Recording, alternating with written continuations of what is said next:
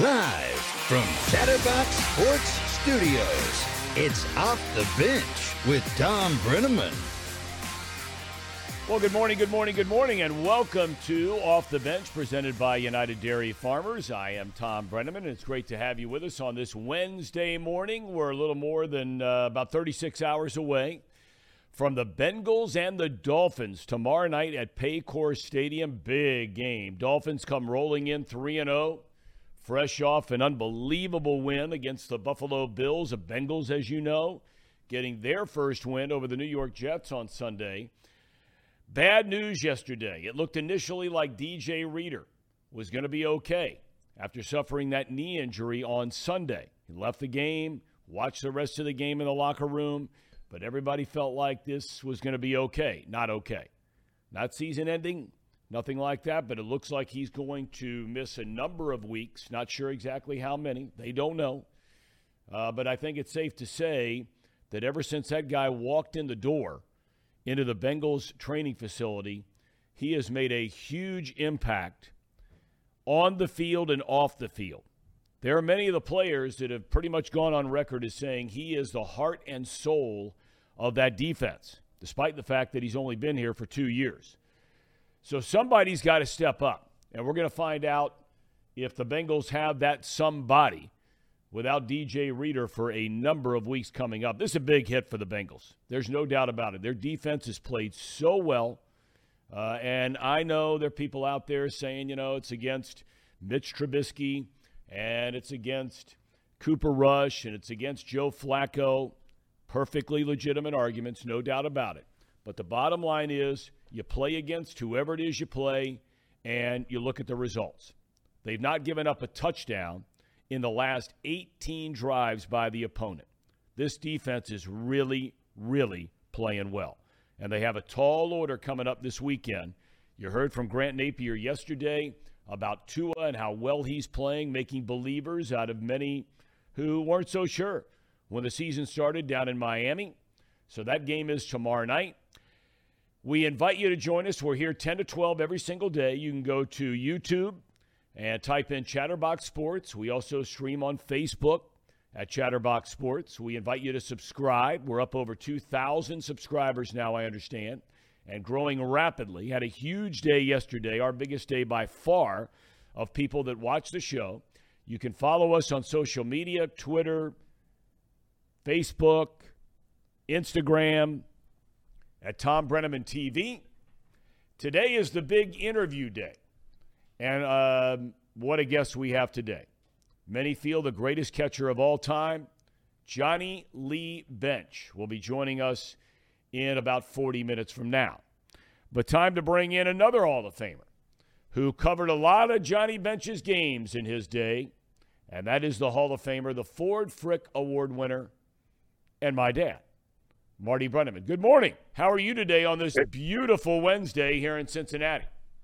I am outstanding. Every morning I wake up, it's another day that I don't have to worry about somebody getting a shovel full of dirt and pitching it away to dig a hole. So I'm uh, I'm in good shape, no question about it, Thom. Thank you. Hey, I got to ask you, uh, how am I going to handle Tracy Jones? Before we get into the serious stuff here for a second, I don't know if you saw any of his interview on this program yesterday, he joins us every Tuesday and Thursday. Uh, his yeah. comments blew up on the internet yesterday. Uh, you've worked with this guy for a long, long time. Do you have any advice on how we handle him on this show twice a week? No, I do not have a single bit of advice. And that statement comes out of a guy who has uh, done radio with him uh, during the baseball season. I don't know why the station doesn't do it year round because we are much more uh, eloquent in terms of knowledge about something other than baseball. Uh, having said that, 21 years he and I have done that Brennaman and Jones on baseball show on 700 WLW, and I just the only way I can deal with this situation is to roll with the punches. I mean, you have to you you intuitively realize at some point that he's going down a road that will not be good. And he gives you enough advance notice that you can figure out a way at, on the spur of the moment to avoid that disaster. Uh, I know yesterday he once again touched on Tom Brady. Yep. He made a comment. He made a comment that I'm not a big fan of. He used a term that I'm not a big fan of. Uh, but that's the essence of what he's all about. Now, I will say this: he never ceases to amaze me because yesterday he brought up names. We talk, you all were talking about Ron Yary, one of the great players of all time. Uh, he talked about, you know, Paul Krause yeah. and Fred Cox and people like that. And I'm thinking, I'm amazed that he knows NFL players by name, just rolling off the tip of his tongue and going back probably 35 years, 40 years maybe. Uh, so I was impressed with that, uh, that he has a knowledge about something other than baseball, because at the end of the day, uh, he's a pretty one dimensional guy. One dimensional you, guy. What well, you just gave him a bunch of credit for talking about something other than baseball, and you're saying he's one dimensional. Well, um, I said that because I am.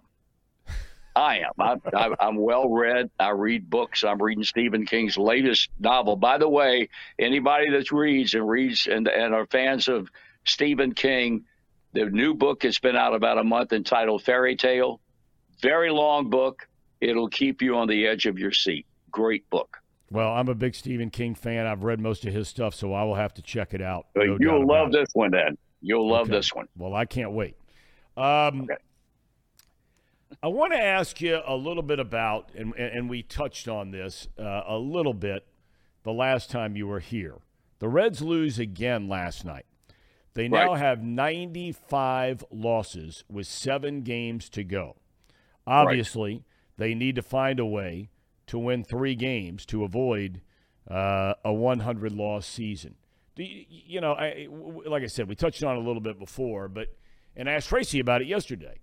Does it really matter if you lose 98, 99, or 102? Other, uh, the only thing that matters is, from my perspective, is it does single that season out um, as the ultimate in futility.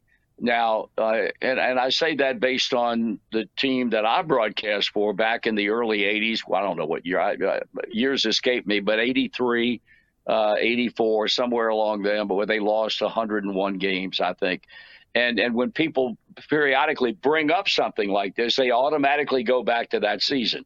That's the only thing that I can think of where it really matters. I mean, g- given the fact the Reds have had only one 100 loss season in the history of their franchise, and uh, it's up for grabs in 2022. Uh, so that would make it obviously two in the entire history going back to 1869. That singles them out automatically. But other than that, I don't think it means anything. All right. Uh, the Yankees clinched the American League East. It's been a really weird team when you stop and think right. about it. They got off to the great start. And I mean, they look like one of the best Yankee teams of all time, and that's saying something. Yep. And then they went through roughly a month and a half where they couldn't buy a win. Uh, and now all of a sudden, here we are. They, are going to be the East champions uh, in a very stacked, in my opinion, American League. I, I don't think there's any pushover, you know, whether it's uh, Toronto's in there, we know Cleveland's in there. I don't think there's a layup or a gimme uh, maybe in either league, but especially the American League. You've known Aaron Boone a long, long time. Um, are you surprised? Maybe isn't the right word. Um, what What are your thoughts of him as a manager in, in the way he deals big, with everything? I'm a big fan. Um, I think that that you have an abundance of managers in the American League that are solid, legitimate candidates for manager of the year in that league. Uh, you've got you've got Aaron, you've got uh, Terry Francona, you've got uh, Buck uh, in Baltimore, you've got Dusty in Houston. Uh, the list goes on and on. Um, but I think Aaron Boone, the, the reason I think a lot of the, of the ineptitude that they went through had a lot to do with injuries. Because I don't know that there's been another club in the American League that's had to deal with more injury over the course of this season than the New York Yankees have. And so I think Aaron has done a wonderful job. Um, if this team doesn't make the World Series, and I think we all know what standards the Steinbrenner family has and, and, and Brian Cashman, uh, I would be stunned if they did not win the World Series that they let him go. I think they'd be making a major mistake. I think he's an outstanding manager. I think the players will really like him. Um, he's got some fire in him. I'm a, I'm a big fan of Aaron Boone, but then again, I say that with great prejudice because I'm a big fan of the Boone family, period. Mm-hmm. Um, I know without even asking you, you said it before. At the end of the day, when you start to watch the baseball playoffs, is it safe to say that Marty Brennaman is rooting for the Houston Astros to win the whole thing? I would do. I would, and I yes, uh, and obviously for one reason. One, there's no bigger fan of Dusty Baker than I am, and secondly, I it, it, there are those idiots out there that think, well, he can't make the Hall of Fame because he's never won a World Series. I think that's the biggest bunch of crap I've ever heard. He's in the top three or four all time in in wins. Um, uh, he lost the World Series, the one that you did against the San Francisco, uh, the playoffs against the San Francisco Giants, and also lost the World Series against the LA Angels. Um, but I, I, if, if in fact that would put those dissenters to rest, then I would like to see him walk away with a world championship. But short of him winning it, uh, I've got a lot of other fans. You know, I'm a big fan of Terry Francona. He's yep. been a dear friend of mine forever. I mentioned Aaron. Um, so uh, yeah, if I if I had a priority, I would say yeah, my priority would be for Dusty to win it. If he couldn't, I got a whole lot of other candidates I'd root for. You know, I want to ask you a little bit about Terry Francona a minute because I think anybody who's ever had a chance to spend time around him, and you spent a lot of time around him, you guys have stayed in close contact uh, forever. Uh, when he was uh, in Philly as a manager, Boston as a manager, now with Cleveland one of the most likable people in the world out there. There are those that say a manager doesn't make a huge difference in baseball. I've never been a believer in that. I don't think you're a believer in that. I think what yep. he's done with a team in Cleveland is is one of the most amazing things I've ever seen because I think even more than an average baseball fan, not not the guys that follow this stuff religiously every day, especially in Cleveland but I'm not right. sure that even a better than average baseball fan could name you three players on that Cleveland team. It's unbelievable what he has done up there. Might be the best managerial job he's ever done. Because uh, you're right. he's got a bunch of no names on that club as far as I'm concerned. And I know those, quote, no names are guys that can play. Otherwise, they wouldn't be in the position that they're in. But I think he's a kind of rare commodity that can raise the level of, of abilities because of uh, all the attributes uh, that he brings to the table as a major league manager, and those things have been borne out over years, as you mentioned, with Philly and Boston, uh, and in Cleveland. Um, he's for me, he's just a very special person who was raised in a great baseball family. His dad Tito was an outstanding hitter in the American League with the Cleveland Indians. Um, uh, yeah, I, I, I don't know that you can offer up a, a candidate more worthy of another Manager of the Year award because he's he's won them before. Uh, two World Championships with the Boston Red Sox. Uh, got screwed in Philadelphia when they ran him out of town. Uh, no, I, I, I agree with everything you say about him as a manager. Uh, he's as honest and as forthcoming as a day is long, and he will tell a player straight out what he thinks. Uh, we saw that act in front of God and the world on the mound uh, with uh, Trevor Bauer yep. when he threw the ball into the center field or into the seats in the outfield, whatever it was. Uh, he's he's a real honest person, and that's the most important word of all because I think all great managers have a level of honesty above them about them over and above what the normal individual in baseball has. He will tell you straight out, and you can take it to the bank. And I think that's part of the big reason why he's been so successful. You know, you just mentioned Trevor Bauer, and, and you and I did not discuss uh, some of the topics we were going to bring up today. And if you would prefer not to go down this road, I totally get it. But whether you like the guy or not, and you know, look, he he went before a judge in a court of law in California. There were no indictments, no charges. He wasn't guilty of anything. Now, Nothing. was he guilty of making some bad decisions? Everybody's guilty of making bad decisions. I don't care who you mm-hmm. are, right? But Correct. you know, when, when, when you when you draw a, a, a, an analogy of of his situation and Deshaun Watson's situation, okay, and we all know his situation, right? He did go to Absolutely. court, ultimately not found guilty. He's paid off a bunch of people. Everybody knows that's the deal.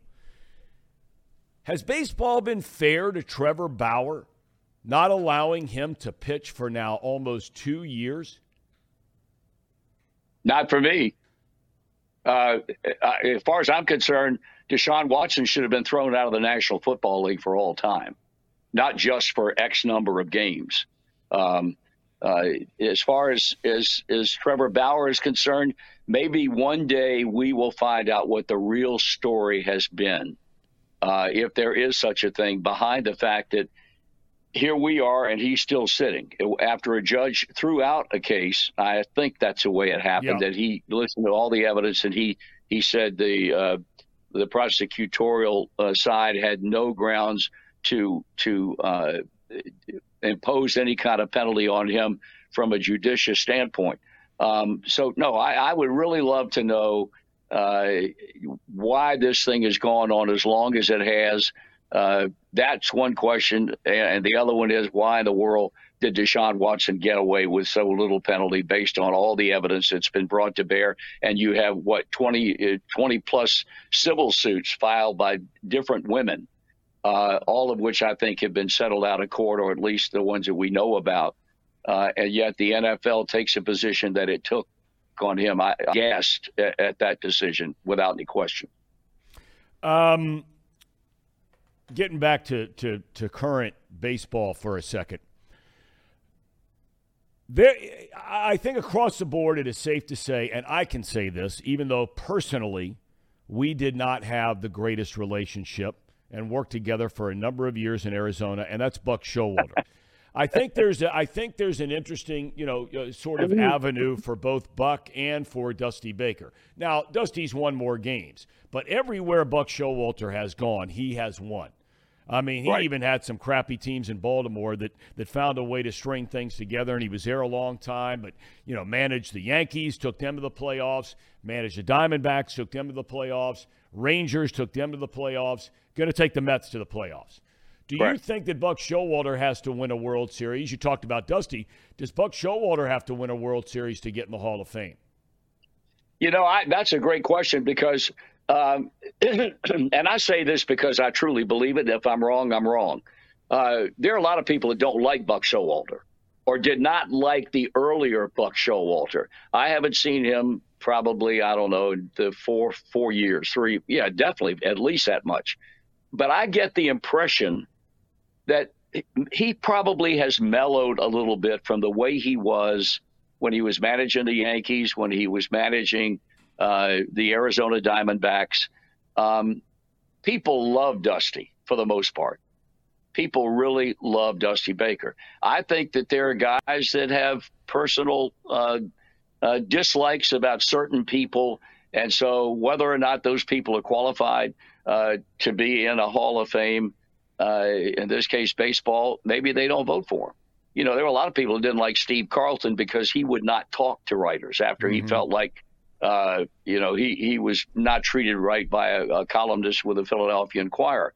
That, but but his position was, I'm not going to talk to anybody. I'm not going to say I'm not talking to the media anymore, but I'll talk to you, but I won't talk to your dad. Uh, that's I got a problem with.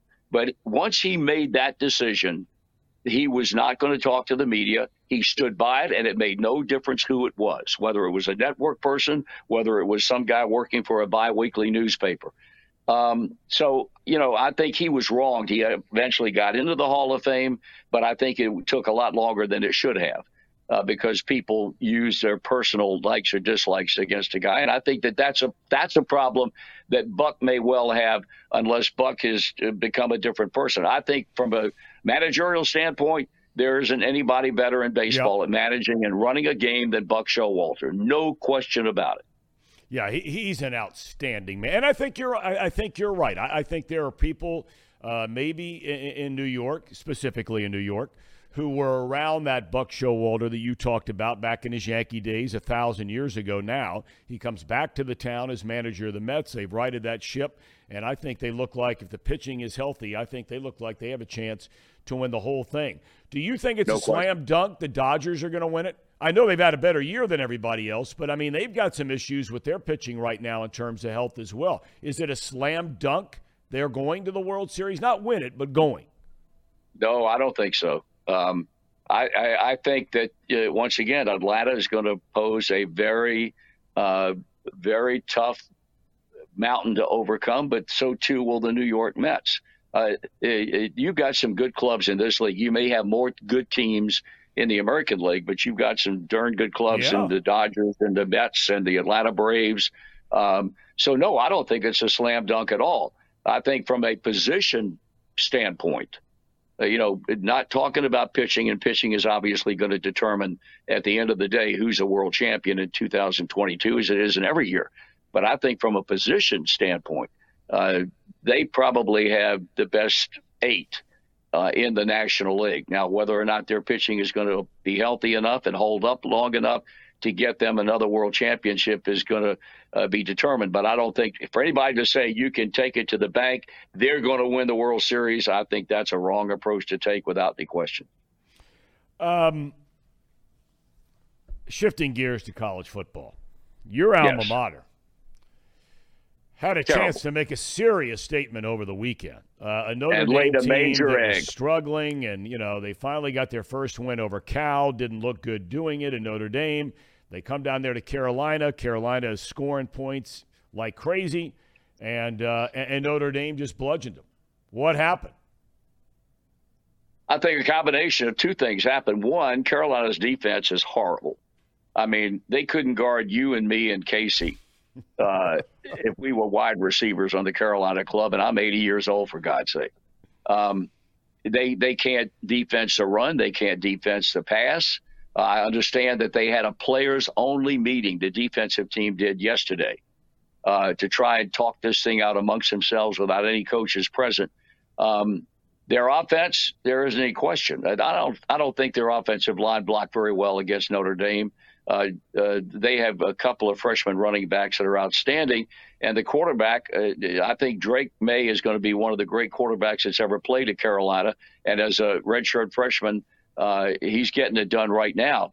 But he looked like he was totally mystified at times against the Notre Dame defense. I think Carolina uh, should have beaten them. They were favored to win in Chapel Hill, and they laid a major egg. And if they're going to have any kind of decent season, they've got to get themselves together defensively because I don't think they got to worry about the offense as long as the line can provide the kind of pass protection for the freshman Maye uh, that they're capable of. But uh, to me, they they go three and zero. Oh. They beat uh, you know they beat an Appalachian State team that that win will people say, well, you know, Carolina against Appalachian State. Well, all of a sudden, after Appalachian State goes down and beats Texas A&M, all of a sudden that becomes a more impressive win than it mm-hmm. appeared at first.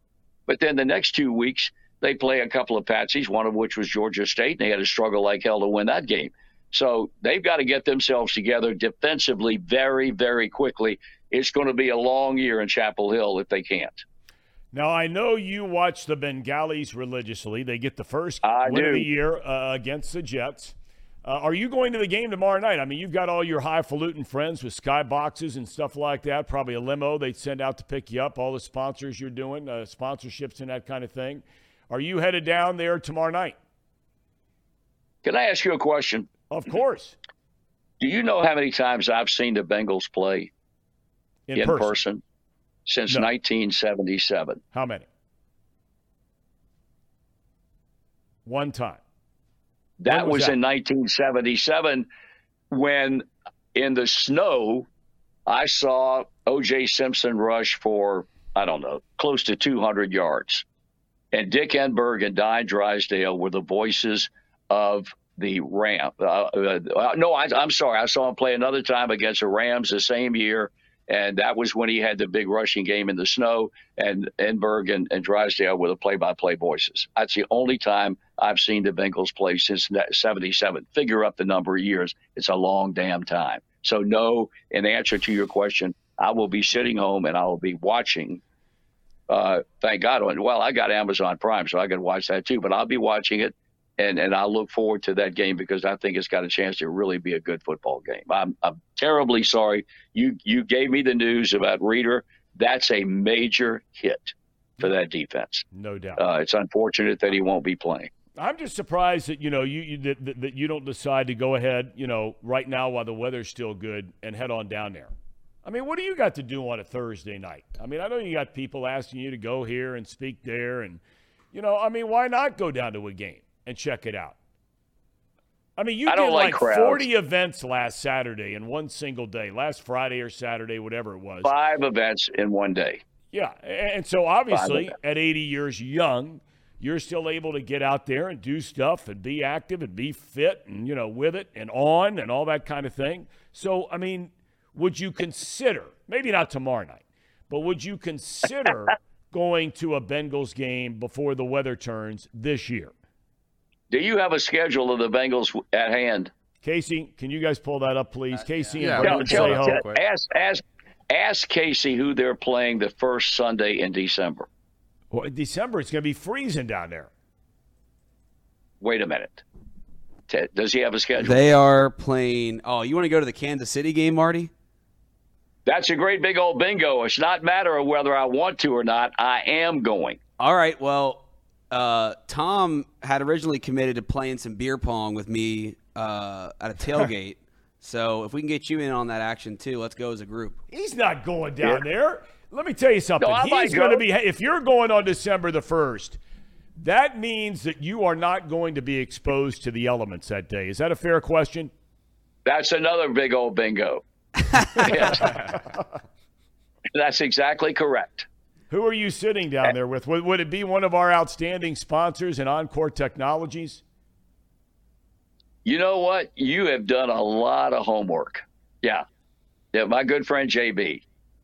Not Johnny Bench, John Burns. That would be my good friend John Burns. Yes. Okay, so you're Yes. going down to the Kansas City game. And that's Is a that, pretty is good that a day football game? game. What is that? Is that a 4:30 game? Uh, it Gotta four- be a 4:30. Oh, it's 425. Yeah, Yeah, it's got to be. I knew. I knew it would be I mean, the late game. Yeah, the big game. Amanda and I will be there. We'll be there. Yeah. Okay. Well, why don't Yeah. you ask your Thank buddy John, John. Burns uh, uh, about tickets for this for tomorrow night? No, I, I, I'm, I'm, I, I like to sit home and, and watch the game and and uh, take care of Millie and and uh, our cat baby, and and uh, get up when I want to, and, and you know I'm not going to be bothered by having to talk to a bunch of people. I'm going to concentrate on Tua and Joe Bur- Burrow, and and I'm going to enjoy the night immensely. Okay. Uh, before we let you go, uh, we're going to have Johnny Bench as part of our big interview that we do here every Wednesday. Right, right. You've known Johnny forever. Um, yes. You know, I, I find him a fascinating guy in a lot of ways. And there's a there's another guy who you know a lot of people love. There's some people that eh, you know whatever, and the whole thing with him and Pete and so on and so forth. We're not getting into that, but Right. just as a player, um, over the long haul, he- he has to be the greatest Red you ever saw, right? I mean, has to be over the long haul. Is that fair? You know what I say when I speak to groups, and naturally, a big red machine always comes up, and the, the individuals, and then the team itself. And I will say at some point, he's the greatest player at a given position that I've ever seen. And I will have people come up to me and say, He's not the greatest player in the history of baseball. I said, I didn't say that. I said, He's the greatest player at a given position. He's a guy who revolutionized the way the position, the catching position, was played. Um, he took the Pirates completely out of their running game in the 1975 National League Championship Series, and that was a club that had great speed and stole a lot of bases. He could take into his hand the ability from the the other team's standpoint. Um, he there was nothing he could not do, given the position he played. Uh, he he was just amazing to watch. I think about all the other catchers that have come down the pike since uh, he was on top of his game back in the late 60s and throughout the decade of the 70s. And there was nobody that, that I could say this guy excites you so much as as a catcher, the way that he did. Um, he played hurt. Uh, he, he, he, yeah, I, I can't say enough about uh, the the way he performed, but at his position, and the respect that he had from everybody in the game of baseball in the years in which he played in Cincinnati. All right, I got three pages, four pages worth of questions here uh, in, in doing some research on Johnny Bench. I don't know if a single one of them really is any good, But if you had to ask Johnny Bench one question, I'm going to throw you on the spot. Is there a question that you've never heard him asked? Or a topic you've never heard him asked about? That's tough. Yeah. You know, let me tell you something. And this has nothing to do with baseball. Yeah, good. I don't The like the baseball had- stuff. The thing I had the most respect for, and he may not talk about it, I don't know, is the fact that he has basically raised two boys. Yeah. Now, I'm not saying he's not had some help, but the fact of the matter is, when all is said and done at the end of the day, and these two kids grow up to be the kind of fine individuals that I think they'll grow up to be, he will be the person who will have to receive the lion's share. And I, and I, I you know, uh, we talk about so and so is a great broadcaster, so and so is a great player. Okay, that's all well and good for me. What kind of person is he is personally? And and from a par- parental standpoint, what he's done with those two boys to me is just absolutely amazing. And he's not looking around for anybody to pat him on the back and tell him what a great dad he's been, but a great dad he has been without any question. Yeah, yeah, and, and I'm hoping we get into that because I think I hope there you are a lot can. of I yeah. hope Well, you I mean, can. I, and and I, I think there are a lot of people that feel like you do uh, in, on topics like this. I mean, it's one thing to hear him talk about hitting the home run. I think it was off Dave Giusti, right? Game five Correct. in the playoffs in '72, and yeah, yeah, you can talk about that kind of stuff, but but at the end of the day, Johnny Bench is what eh, almost 80 years old now. Yeah, I got Yeah, him by a year or two, I guess. Yeah, and I mean he's close. he's still raising two boys by himself. Not like you said, has some help, no doubt, but but raising two boys by himself uh, down in Florida, and uh, and good for him. Good for him. Yeah, the other thing is, from a baseball standpoint, Thom, from my perspective, he had the greatest flair for the dramatic of any player I've ever seen. The home run he hit off Giusti, the home run he hit for the Reds' only run against the Houston Astros at Riverfront on Johnny Bench night. Yep. And he hit a home run that night before uh, thousands of people. He just had an ability to rise to the occasion at moments in which that team needed him the most. All right, Dad. We thank you for your time and uh, cozy Okay. up, cozy up with everybody tomorrow night with Millie. Yeah, I will cozy up with myself. Myself.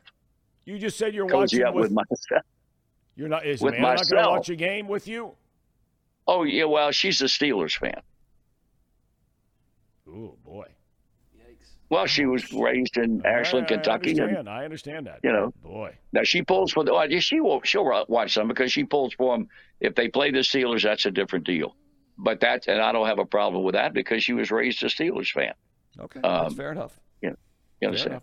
All right. Okay. All right. Well, love you. I'll talk to you later. I'll keep you posted, by the way, on how Luke does today. I know you got a busy day, and he's got the big. Yeah, I'd love to be there, but I can't. But let me know when, when you get out there. Yeah, yeah. He's already uh, off and running. So, Okay, pal. Going to race there afterwards. I'll talk to you later on. Give my boys the best. Fellas, you want to say hello to, to Marty? Marty, how'd your cooking do on Friday? I didn't get a chance to stop by. How'd the cooking segment go? They were sensational. I mean, I we Amanda and I cooked Italian meatballs, uh, a great dish that takes no time to fix, uh, with that delicious Laura's lean. Oh, my Me. God. It was so. I see you working. I see you working. Well, I mean, They- you know, it was- Brandon brings this up. It's the only. I mean, his his It's my his, his favorite- it- questions are so tired. They all come back to No, no, Laura's his lean. questions are damn good. They're tired, much like his No, they're not because they, you see another side of me. See, you, you're going to talk with Mitch about what a great dad he's been, and Brandon brings in elements completely away. I, in fact, I had a person on Instagram. I posted a picture with a uh, with an apron on at the stove in our it. kitchen, I saw it. and Yeah. and somebody t- somebody texts me, "You are really sexy." That Did you hear what I said? I- I heard what you said. Can can I just for, for for personal gratification? I will never ask about Laura's lean ever again. Can I just get one even jerky? Yeah, I'll take care of you. Just let me know. See, it always comes back to this. You know, even jerky right now, Marty. Give Always it to me. Casey's even Casey's even bored with it. I know he is. I know Casey. Casey has to add a, a, an element of normalcy into the conversation, something that you at times woefully fail in. How do you like my beard? I'm going into savage mode because of my good friend Zim Hude. I told him I wouldn't shave again until the Bengals, uh, if they ever, I, I'm not going to shave unless they lose. How you like it so far? I'm not a big fan of beards, Thom. You know, yeah, you do whatever you feel like you have to do. Well, I mean, um, my man Jim Hude, uh, you know, he comes on with us twice a week. I know, and I'm very impressed with him. By the way, yep. that's yep. a wonderful addition to your program because I think the guy is really good. I, I did just think of a real question because I saw it on Twitter. It's not about Laura's lean. Today's 15 years since Jay Bruce's home run against the Astros, the walk off. Both of you guys called that, right? Yeah. Right. Yeah. Sure did. We did. Sure did. One of the top moments in my career in terms people say, What are your favorite calls? They think Pete's hit, Brownie's perfect game, etc. That was one of that might be my single favorite call. That those and that one and the 500 and 600th home runs from uh, Junior. Yeah. That's what I was going to say. No, knocking right. the door down to the 500 club's one of my favorites. Knocking the door down. That was number 500. Yeah. Knocking the door down. Yeah. All right. You know. Well, have a good All one. Right, rest guys, of the day. Have a good day. All right, uh, Marty. When you t- so talk to Tracy again. Tell him I said hello. Keep up the bad work. yeah, we'll talk to him tomorrow. Or yeah, I'll see you Thursday. Okay. See you. All right. All right. We thank Marty Brennaman for joining us. That was a lot of fun. Always is having him on the program. We appreciate his time coming on the program. Uh, he's a busy guy. You know, he's got stuff to do. And he, and he finds a way to sneak it in for his son, trying to build up what's going to be a future dynasty here on Off the Bench, fellas. We're on our way. No We're on our way. Yeah. No, yeah. I mean, come on. All right. Our big interview is coming up next. Johnny Lee Bench. Stick around. Welcome back to Off the Bench, presented by United Dairy Farmers. You know, on Wednesday, we do what's called the big interview, and we've been extremely blessed to have, uh, you know, s- some big name guys. And, and I think the case can be made that here in only our third week, that the two greatest players for their franchise and our franchises here in Cincinnati in both baseball and the National Football League, we had Anthony Munoz week one and today we have Johnny Lee Bench. This guy's story and this guy's career, and we're going to talk a lot about him personally a little bit later on. But when you just look at some of the things, and look, it's been a while, right? He'll be the first to tell you and laugh about it. But you go back when he was called up to the big leagues at 19 years young. His first full year in the big leagues in 68, he wins a Rookie of the Year. He wins a Gold Glove. He was the first catcher to ever win the Rookie of the Year, first catcher to ever win a Gold Glove, as a rookie.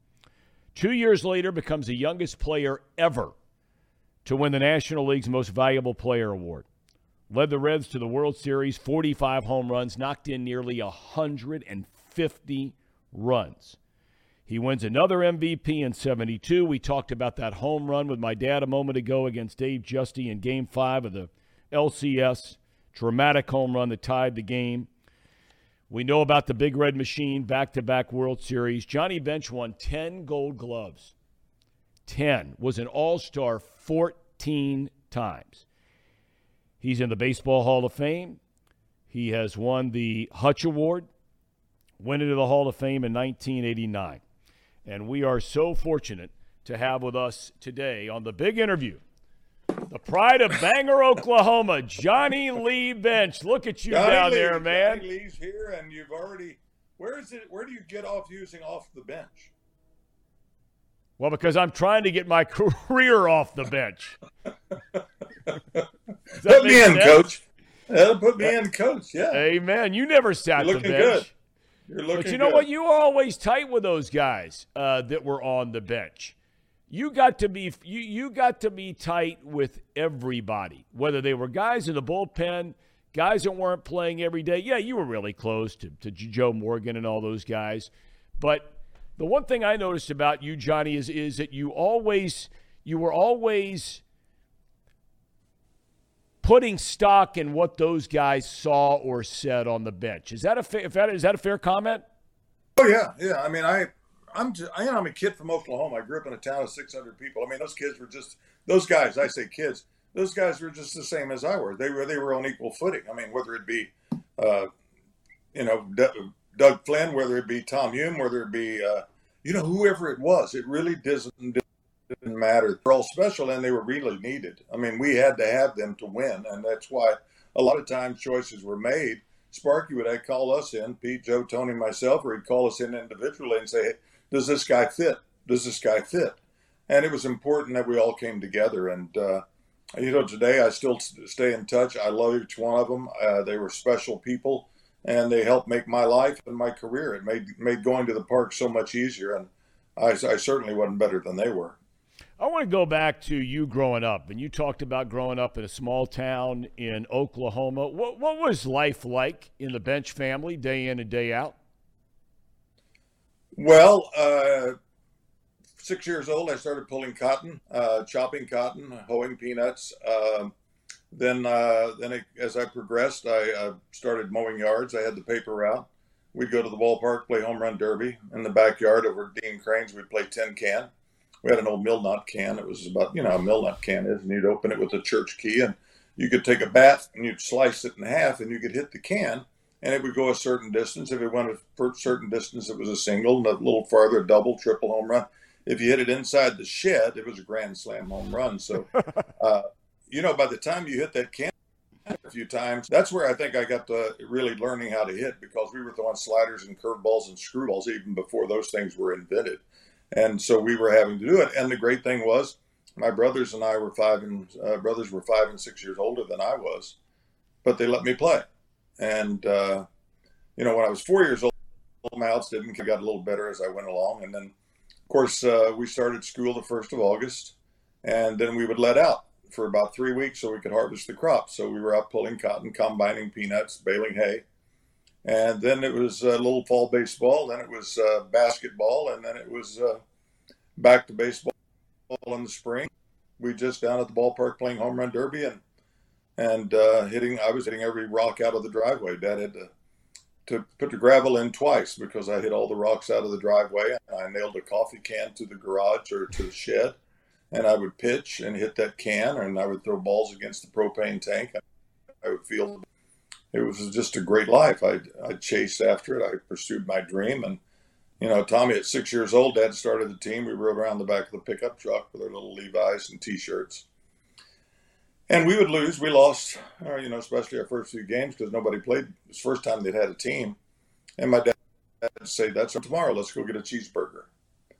And we kept practicing and home run derby and playing tin can. And at the end of the year, we beat a team that was undefeated, and we beat them. And they were over there crying. Today, it's the parents that are over there crying. and I looked at my dad and I said, "What's wrong with them?" He said, "They haven't learned to lose yet. Get a cheeseburger." So that was life.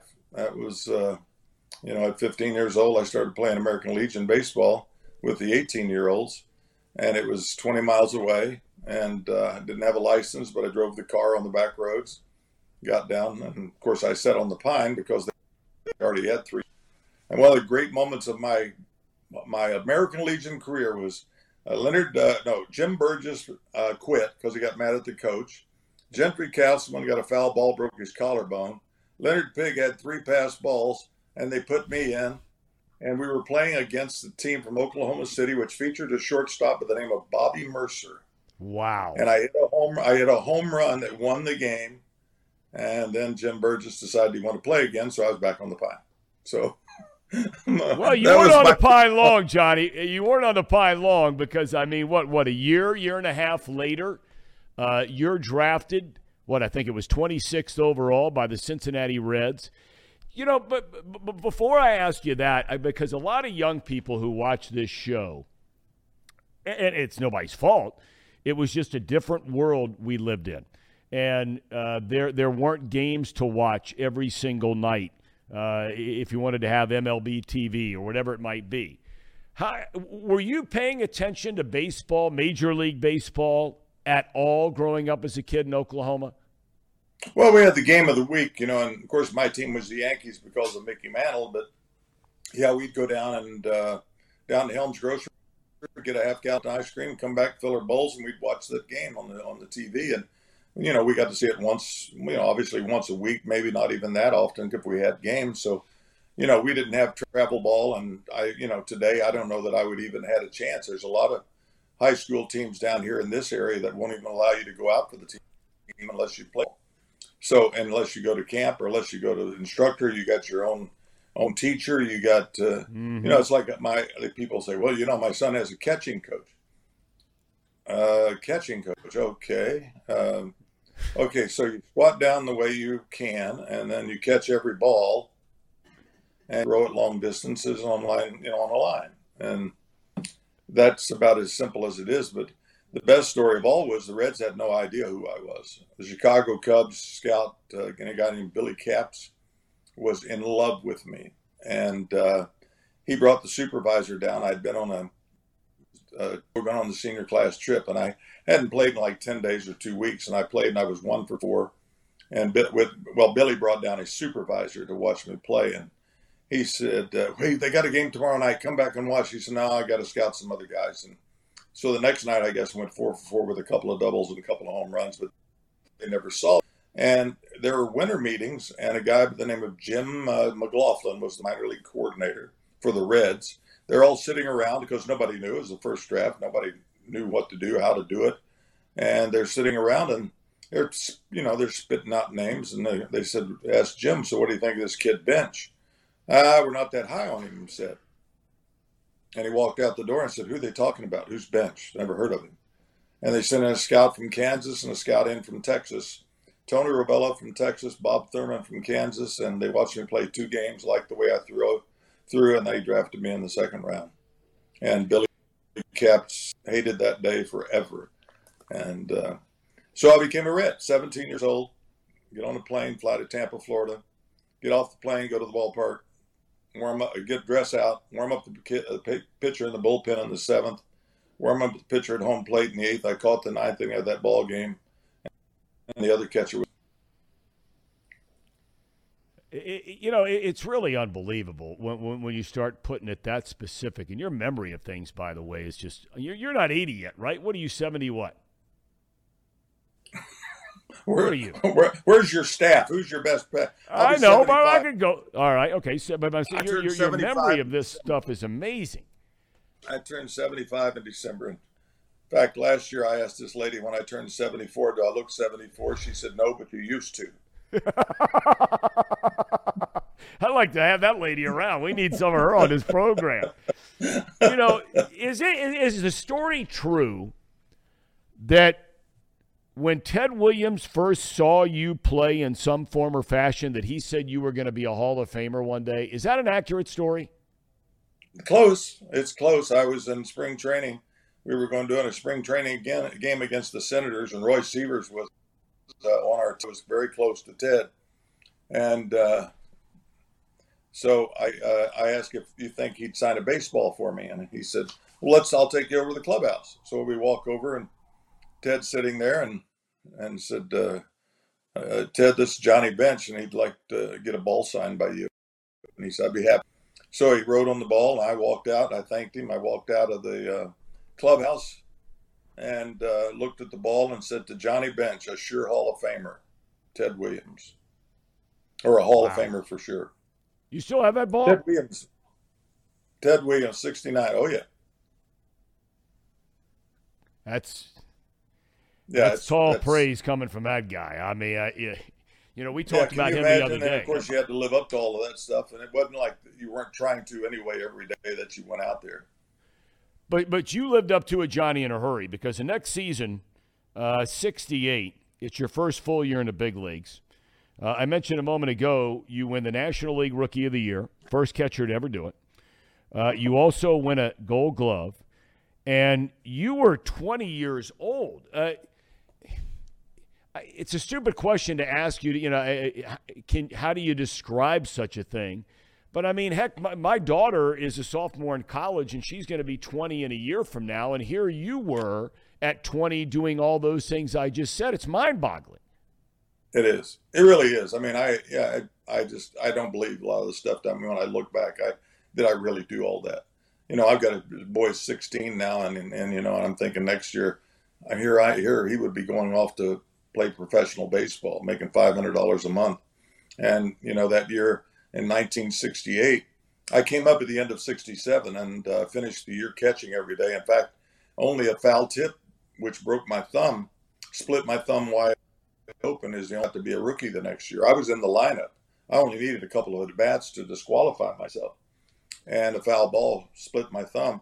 So uh, I go to spring training. I think you know there's a good chance I'm going to be the starting catcher. But Don Pavletich had an unbelievable spring, and he started the season. And in the fifth game, he pulled a hamstring. I went into the game. I caught 154 out of 158 games, and I caught 54 days in a row without a day off.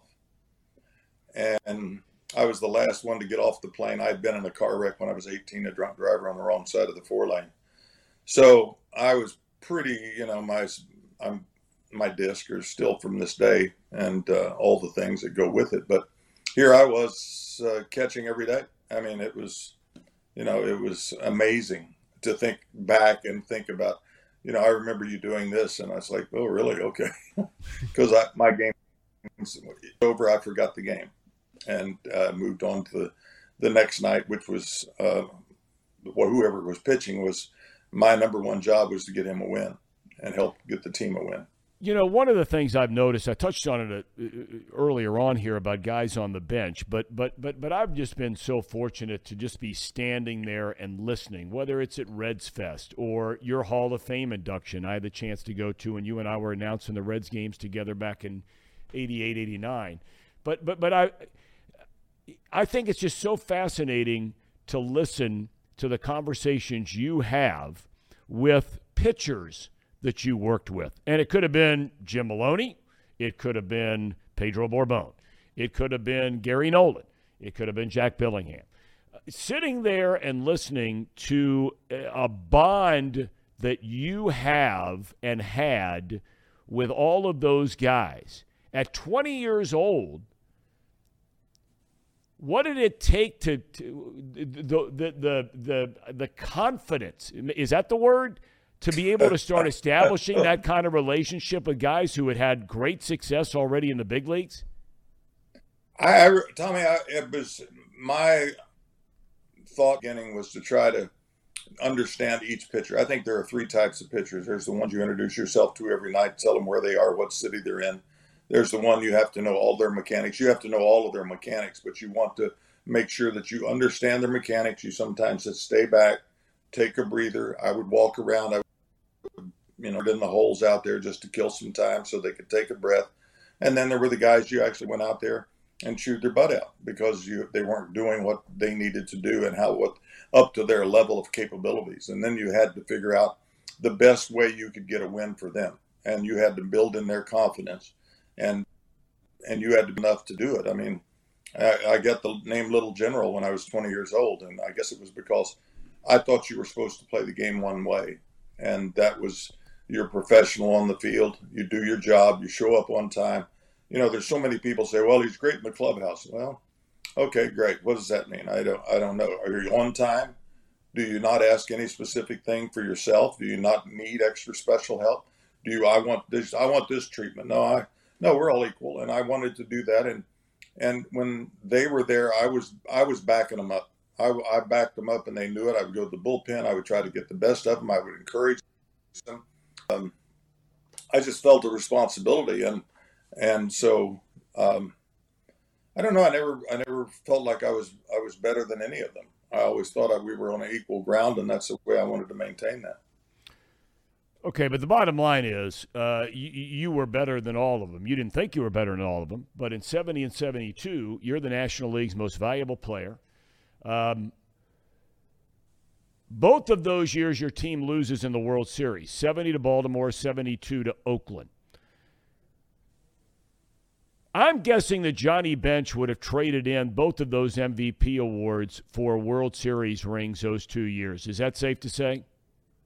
Well, you have to remember after that 1972, after that World Series loss, I went in four days after I turned 25 and had lung surgery. They had found a spot on my lung and they were going to have to remove it. And the operations in those days started in the center and went all the way around the back to the neck. And then they opened up you up and took out whatever part of the lung they needed to take out.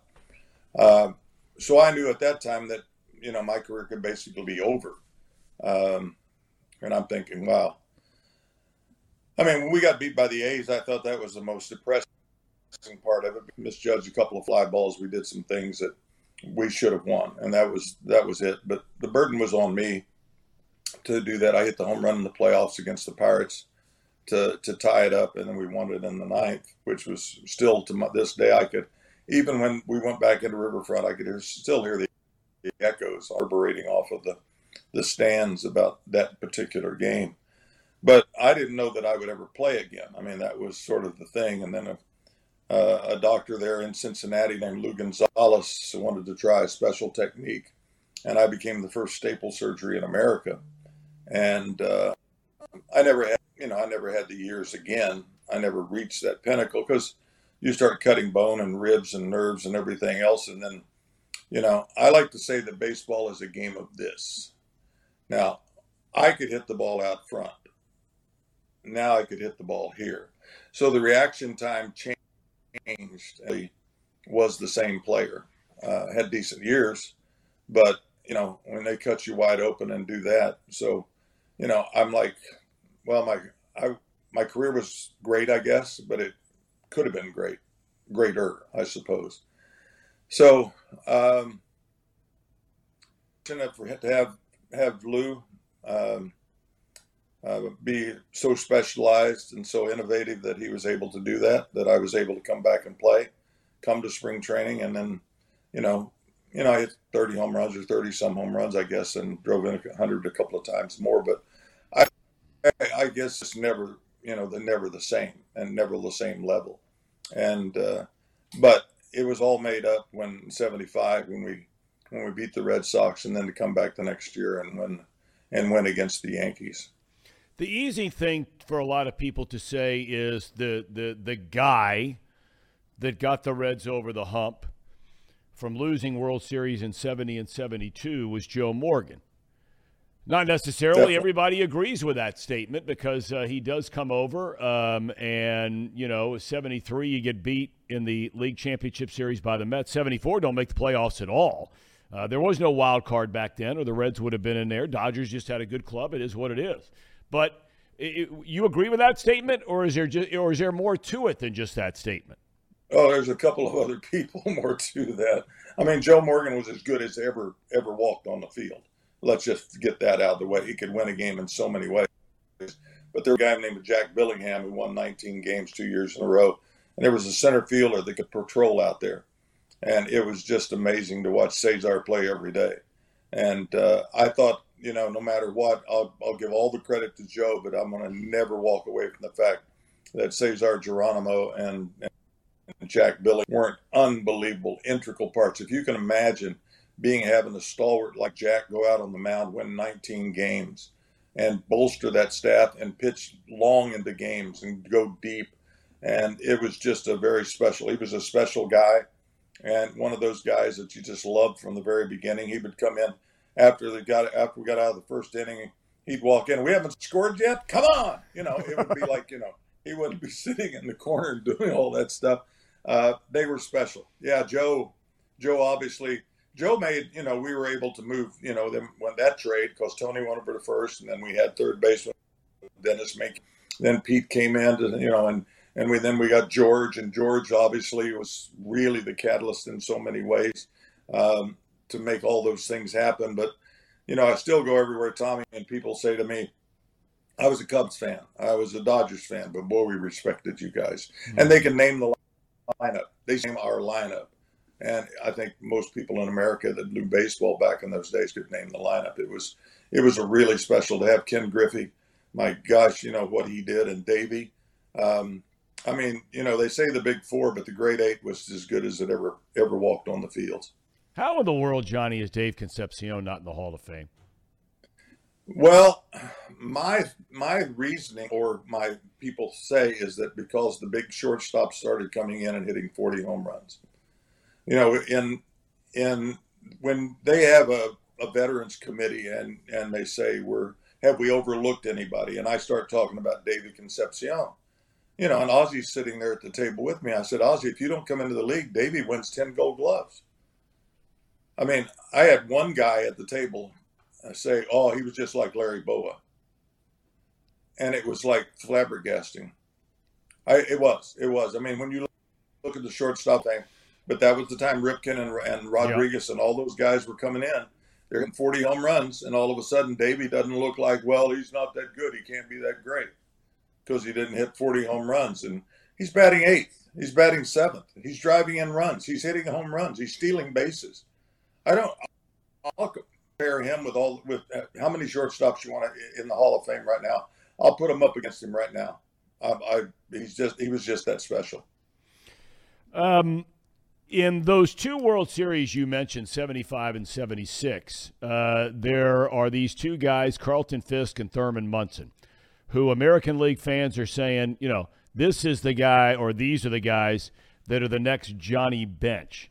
W- was there any sort of competition for you personally? I mean, I know you put the team first, but when you went head to head with the Red Sox and Fisk, with the Yankees and Munson, was that a little extra kick in the tail for you in any form or fashion?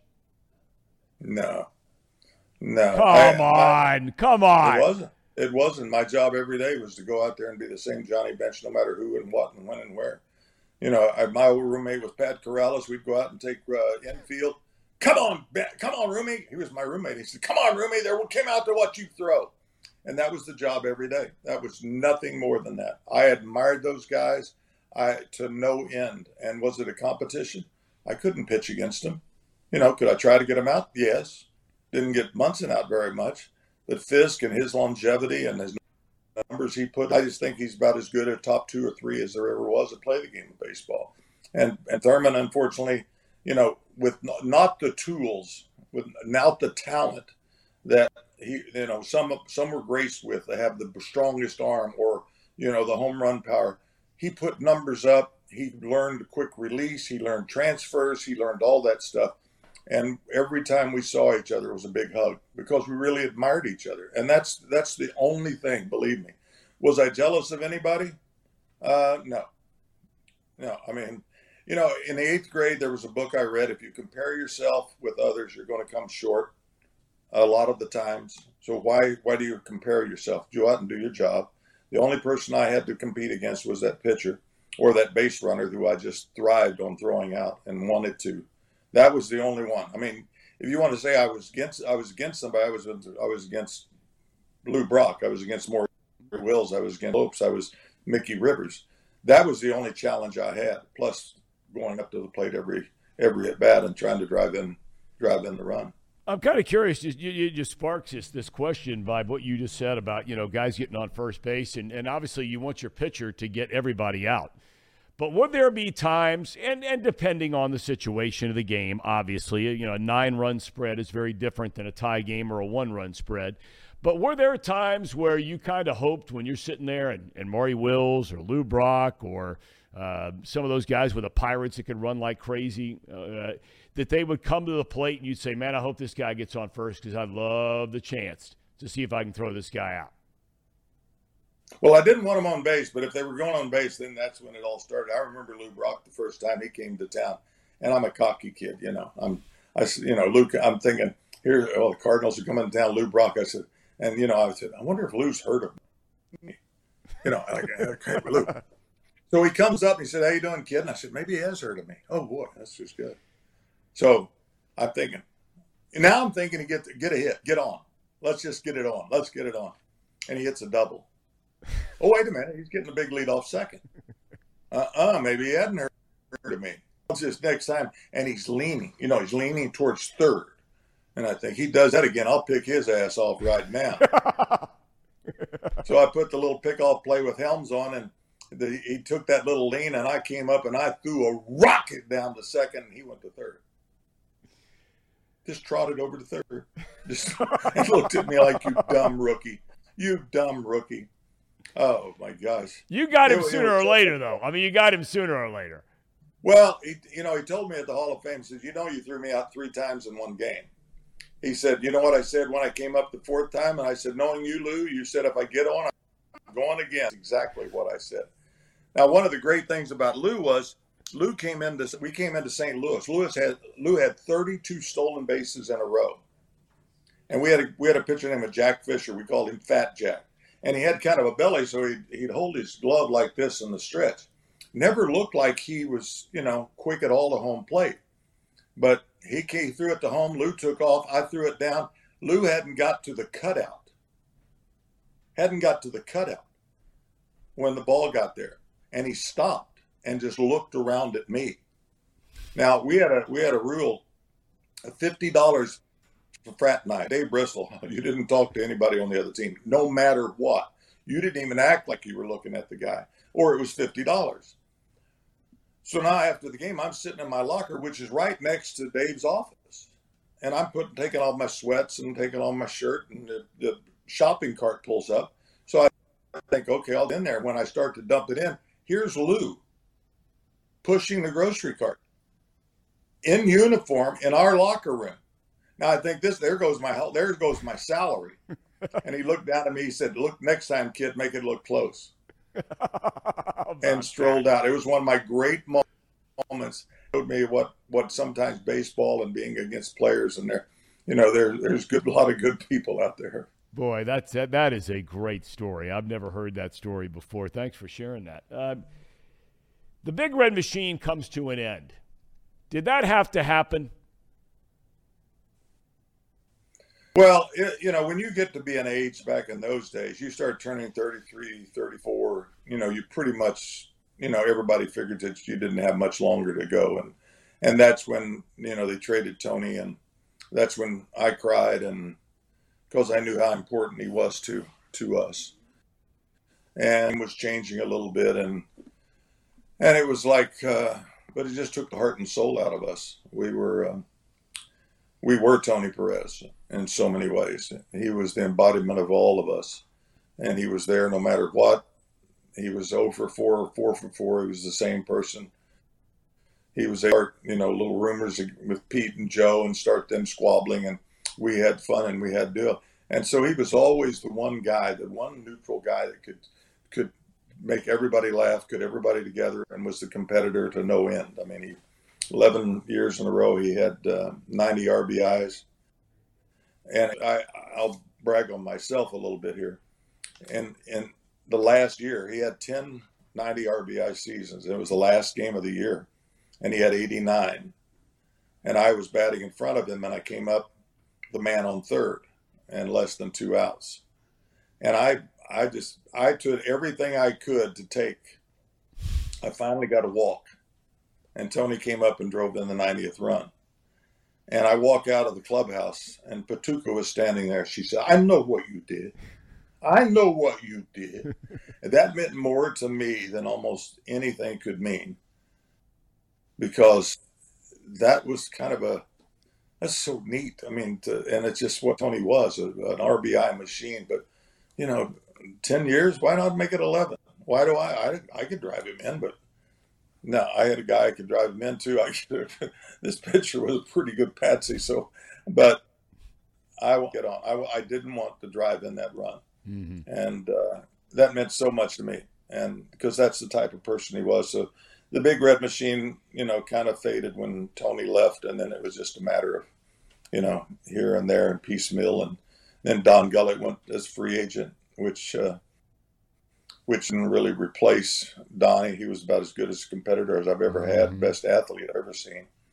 And so, yeah, we uh, guess we got Seaver and we made a run and you know, and then we had the strike and we won more games, but we didn't get in the playoffs. And and then we just uh, by that time, uh, it was a cost cutting thing, you know, uh, to try to get rid of some people and try to make a team, but they certainly weren't, you know, the the Pete Roses and the Cesar and George and all of those guys, and then you know Tony and and uh, when Joe and Pete left, uh, there was uh, I mean, how do you replace those? You can't. Yeah. It's impossible. No. Um, your last three seasons, uh, you, you, you, come off the plate, you start playing some infield and, and, and all that kind of thing. Um, was that a conversation you had to have with the manager or with the organization? Did they come to you? How did that whole thing come about, Johnny, where all of a sudden, you know, one night Johnny Bench is not going to be behind the plate. He's going to be somewhere, anywhere else. Well, I caught 13, 13 consecutive years with 100 games or more behind the plate. And if you'll remember, I talked about the car wreck back when I was yep. 1996 years old. my ulnar nerve was so bad that it would like somebody stick a knife into into my arm every time I threw it to second. My back, I had five bad discs. I had two herniated discs in my neck at that time. Nobody knew that. I uh, I just couldn't take the wear and tear. I mean, I, I I knew I could play first base and I could produce, and it was you know it had to be time that at least I wanted to produce and get away from the rigors of catching every day. And but I my back was so bad, my elbow was so bad, and it just I just couldn't do it. I couldn't perform, and and that's what got me retired was, I you know Johnny Bench anymore.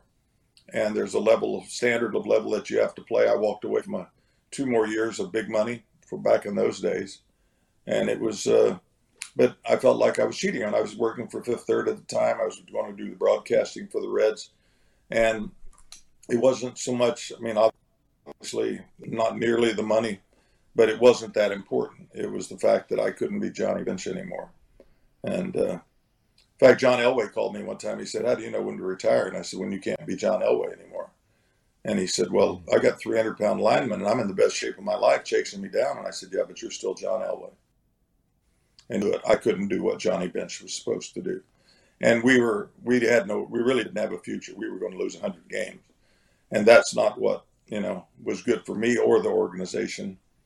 And there was just not a way to to rationalize. I, I was 35. I wanted to be able to play golf. I wanted to be able to walk when I was 50. These other catchers that were broke down, already having knee replacements and everything else that were crippled basically because of staying out there way past their due.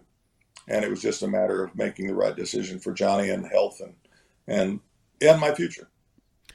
One of the most incredible moments, uh, certainly in Reds history, uh, and I mean, you can talk about the World Series titles and all those things, and I get it. But the one incredible night is September the 17th of 1983. It's Johnny Bench night. Huge crowd. Uh, you've already announced that you're you're going to be retiring, and you hit your 389th career home run, your final career home run.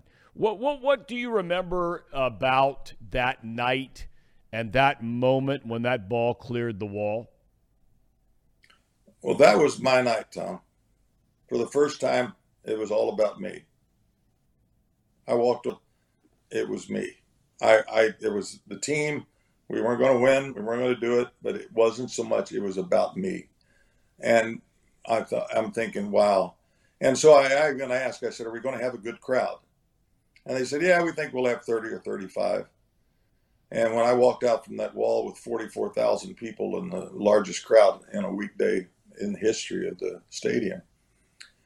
And it was uh, it was sheer pleasure. It was just something that, you know what, you you've earned this, and because you played your heart out, you you had to baseball and to Cincinnati and to the uniform, and you've earned this. And uh, everybody was sky high. Uh, Mike Madden, I sort of had read him, you know, what was, you know, his glove and everything else. And I was, so I kind of looked for, and uh, it was an out of body experience after that. I can still remember the crowd. I can still remember tears in so many people's eyes. I can still hear Joe Moore, Joe uh, Nuxhall's voice with tears in his eyes. I mean, you could hear the hear the tears as he was announcing it, and can you believe it? And it was like, uh, it was everything. It was it was a culmination of a really very satisfying career, and one that I felt people came out to to honor. And I don't think there's any greater thing. You know, I, when I talk, I talk about the fact that you cannot hold your happiness in the hands of others. You cannot wait for them to applaud just to give you validation. Every day you're out there, you have to do your job without the rewards, without somebody saying it. I've, I've hit two home runs in a game and went out after the game and I run it. I hit two home runs, drove in five runs. I go out and see people and they say, Hey, I saw you pop up and strike out. I mean, that's the thing that, you know, that happens in your career. You know, I mean, you're booed, you're done, you're everything else. Uh, but that was the validation of it. And it, it just meant everything in the world to me. That was the most special moment ever in my career uh, of playing the game of baseball. Uh, individually, the best thing ever was uh, walking into the clubhouse in 75 and seeing 25 players that were world champions, the coaches, the trainers, the equipment, Bernie standing there, the sponsors, the owners, and the joy that it brought to everyone. And you can never replace that. You can never understand, you know, sometimes the fan that is so fanatic that that's they're consumed by it and you never see that or you never feel that. And how about the World Series? You really guys must love the World Series. World Series was the hardest thing to play because you had every family member needed a ticket. You had to find rooms for them. You had to travel. You had to do all the stuff and get it done. And they're out there having parades and having restaurants and drinking and doing all the stuff, and they're having the time of their life. And we're out there figuring out a way to win four games. Uh, you're matching up against one, another great team, and that when when when I saw the joy and I you know, I can still see Alex Grammas and Sugar Bear and, uh, and Ted and Larry. And I mean, it was just, you know, and Sparky. And when I hit that home run in, in the fourth game at the Yankees, and Sparky said, I got one, I got to tell you one thing, Sugar Bear, we're going to be world champions again. that, it was everything. You know, that's, that's when you realize how important things are in your life. But for one night, that was Johnny Bench night. I want to get away from, from baseball for a minute and, and, and ask you about some of the people that you had a chance to meet and spend a lot of time around that were outside of baseball. Uh, for our generation, there aren't a ton of people, not, not our, not you and me, but this younger generation, they don't know Bob Hope. Bob Hope was larger than life. Maybe the most well known outside of Muhammad Ali. I think you could probably make the argument. Maybe the most well known American right, on the planet. You had a chance to spend a lot of time with him. Went to Vietnam with him. Um, Bobby Knight, who you befriended and have stayed close with. You were there when he won a national championship, running off the floor with him. You name your son Bobby Binger Bench, your oldest son. Uh, Bobby for Bob Hope and Bobby Knight, and and and and uh, Binger, obviously your hometown. A guy like Bobby Knight, there's no way he would be hired in this day and age. What does that say about our society today? Uh, that we are very sensitive, sensitive kids who just want a participation uh, medal, and that they need to be pampered and coddled, and they don't want to hear their faults, and uh, they've been pampered all their lives. And you know, Bob was uh, Bobby was just one of those guys that taught discipline, taught baseball, taught fundamentals, and demanded respect and demanded everyone to play at the same level and do everything that he wanted them to do.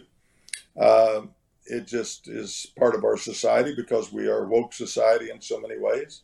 You know, we uh, wait for the handout, we wait for somebody to do it for us. Um, and so Bobby and I, you know, we've golfed, we fished. I went to the Olympic Games with him. Bob Hope, I traveled for the USO trip, and we talked every week. I've been to uh, Frank Sinatra's house for Christmas Eve dinner. I've been to the White House for state dinners. I've been to, you know, and you could, you know, people start talking. I thought all of a sudden I said, yeah, that's right. I met Randolph Scott, and then Jonathan Winters was a good friend, and then, yeah, I did. Uh, I hosted Muhammad Ali's birthday party, and then I, and I guess, you know, I, I have done a lot of things. Maybe yeah, I have done things. I had my own TV show. My first guests were Bob Hope and Willie Mays. You know, I had country artists. I had I'd emceed the uh, Oklahoma Centennial. I'm sitting in the bus with Reba McEntire and Toby Keith and Garth Brooks and Vince Gill, and you know, just some of the guys just hanging out from Oklahoma. Nobody special there. I remember those names, Tommy, but I uh, I've done it, you know, and but it's and then I uh, I got to be a father, three and a half years of the boys on my own, twenty four seven. Just finished making waffles as we uh, go through this hurricane. Uh, waffles, and uh, I'll go to the grocery store if I get a chance and get some more milk, and uh, then I'm going to go fishing in Wichita my dad, my dad was just on a little while ago, and and I asked him. I said, you know, I said if there was something that that maybe you've never heard Johnny Bench asked about, uh, or maybe something that, that my dad was curious about, uh, what would you ask him about? And and he said to me, and, and, and I had already had this down, but but but I think it's I, you know, my dad had made the comment. He said, "Look, as a player, at his position, the greatest player without a doubt he's ever seen in any sport. That includes the greatest quarterback, you know, greatest uh, basketball player, point guard, whatever it might be." He said, "Number two, the flair for the dramatic when it meant the most. Nobody was better than Johnny Bench." He said, But the thing that I'm the most interested in and the most proud of with Johnny Bench, because you guys have known each other through thick and thin for a long time. Um, he said, I'm amazed what he's doing with, uh, with these two boys, Justin and Joshua. Um, w- that, that, that, that you are raising these two boys and have been for a long, long time, virtually, uh, by yourself as a 70 something year old father. What, what have you learned from them? Because look, I, my, my kids, I still have a senior in high school, then it's empty nester, man. And, and I, I, I get sad. I almost want to cry thinking about it every single day. Here you are still going strong and raising these, these boys, and you're, you know, 15 years older than I am. Um, what, what have you learned from them? That you never learned from teammates or Bob Hope or, or Muhammad Ali or, or anybody else? this, is the way, you know, you, you grow up, you play baseball, you have a life, you have a responsibility. Responsibility is what you do. Uh, there's a thing I had called inner conceit. I was better than the situation. I could match up. I was better than that person out there. At some point, I wasn't better than that there, that, that pitcher there's a responsibility that you have to have every time to that team, to that position, to your fans, to everybody you have. The responsibility is that you have to take care of these boys as best you can. And you're your sometimes you have to be your own critic and there's times when I want them can I turn them loose next year after his senior year? Can he can he survive? Have I done a good enough job? And I find myself falling short sometimes, the responsibilities sometimes because I probably looked after them a little too closely and let them have you know more of their more their own ways. I uh, it's it's it's something that no matter if you're pulling cotton, you got to do the best job. If you're combining peanuts, you got to do the best job. If you're catching, you do the best job. If you're broadcasting, you try to do the very best job. If you're going to be a father, why not be the best? You know the there I I, my uh, my vows of success, the A E I O U's of life. The A is an attitude, and I have it every day. How you doing? I'm awesome. And you try saying that, and you find out you are awesome. E is an effort for excellence. Why not be the best? So why not be the best at everything you do, whether it be a father, whether it be baseball, or whether you played golf. I played golf professionally, so I bowled professionally. I did things professionally. I did what I did, but it's it's the it's what's there at the time that you're responsible for and you have to do it every day. Oh, it's an opportunity. It was given to me, and now I've got to do it. You is using people, using knowledge, using friends, using things that you can garner and be better at every day. To study the way we are, and we study neurophysical, neuro uh, visual stuff, and to be better at that. You is using those people to every chance and learn more every day. I'm just a high school graduate, and I try to learn something every day. But you is sometimes why, which means you are important and never, never really think that you're not. And you set your goal every day to, you know, and you achieve it. And you don't wait for somebody to say, "Nice going, Johnny. You did a great job." No, that's you're your own critic. And when you do that, go do something for yourself. I don't care if you sit in a bubble bath. I don't care if you go fishing. I don't care what it is. But every now and then you got to tell yourself that you are good and you've done a good job and never be satisfied that it can't be better. And so my job every day is to be better and to go out there and you know, you know, make sure that they're up to up to snuff as best I can, and I fall short. I do fall short, and I understand that. So I have to be better every day. Um, you know, it's funny. I, I didn't get married uh, till, uh, compared to most anyway, till a little bit later on in life, 37, 38. Didn't have our first child till I was 40. And when I started coaching uh, both my daughter and my son, uh, in basketball coached my son in baseball. such a great baseball coach that now he's a big lacrosse star, and all the guys that played on his baseball team, they are all lacrosse players now. So I, I did a hell of a job. But well, why why wouldn't you? I mean, you think about it. Hit a ground ball to a kid, hits him on the shin. You hit a pop fly, hits him in the head. You throw a pitch to him, and he swings and misses. Or hey, how about if we give you a uniform, put some pads on you and a mask, and give you a stick and go out and hit people and run all you want? Hey, yeah. for that. I mean, that's the biggest challenge, right? Baseball's facing right now. I mean, eh, for the kids out there and the way they're built in this day and age, and look, ultimately, it's our fault for putting them in that situation in, in, in many, many ways. But, but, but Johnny, baseball, I got to tell you. Now, I live in a little area, and it's a public high school, and, and lacrosse has been the thing just because two guys started it 35 years ago, and you're winning state championships, and everybody wants to be a part of that. But, but I look around. I'm worried about baseball. Are you worried about it? No, we've got the Latin. We got the Latin.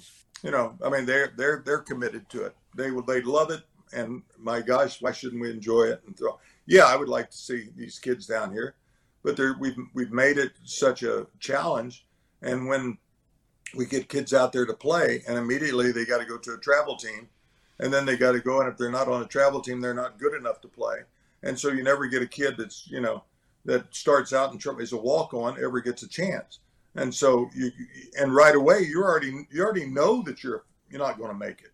I mean, you've already told the kid, no, you can't make it because you're not good enough to be on this travel team. So you're not good enough. And so, what are they going to do? They're going to go to lacrosse, to soccer. They're going to do sports, and we love every second of it. My son's playing soccer, and I love the games. And he's playing tennis, and I love to watch him play.